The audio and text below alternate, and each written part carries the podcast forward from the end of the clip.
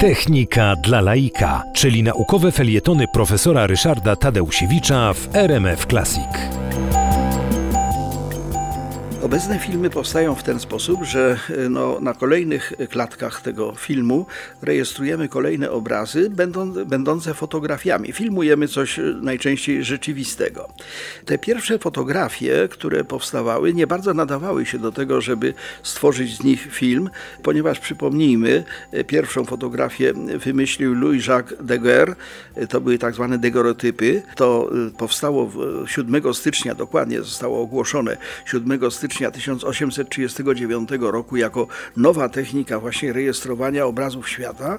No i e, te srebrne daguerreotypy jako płyty srebrne do tego, żeby wyświetlać je jako film się zupełnie nie nadawały. Pewien postęp w kierunku współczesnego kina zrobił e, William Fox Talbot, który wymyślił e, zasadę rejestrowania obrazu na płytach szklanych.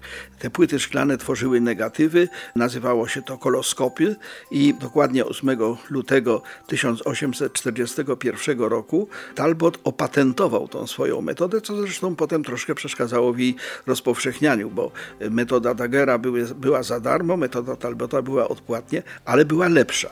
No, z tym, że y, problem polegał na tym, płyty szklane, owszem, proszę bardzo, ale jak wyświetlić te płyty szklane, skoro jeden film, taki powiedzmy około godzinny, wymaga ponad 40 tysięcy obrazów. Maszyna, która by wyciągała, pokazywała, prześwietlała właśnie y, tyle płyt szklanych, no była nie do, nie, do, nie do zrobienia po prostu.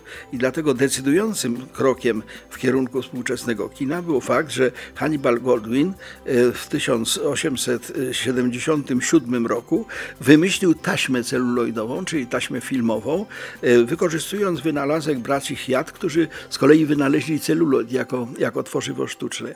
I wobec tego od tej pory zaczął się film, bo na taśmie celuloidowej kolejne klatki można było zarejestrować, potem je można było sprawnie i szybko wyświetlić i w ten sposób doszliśmy do momentu, kiedy film stał się faktem.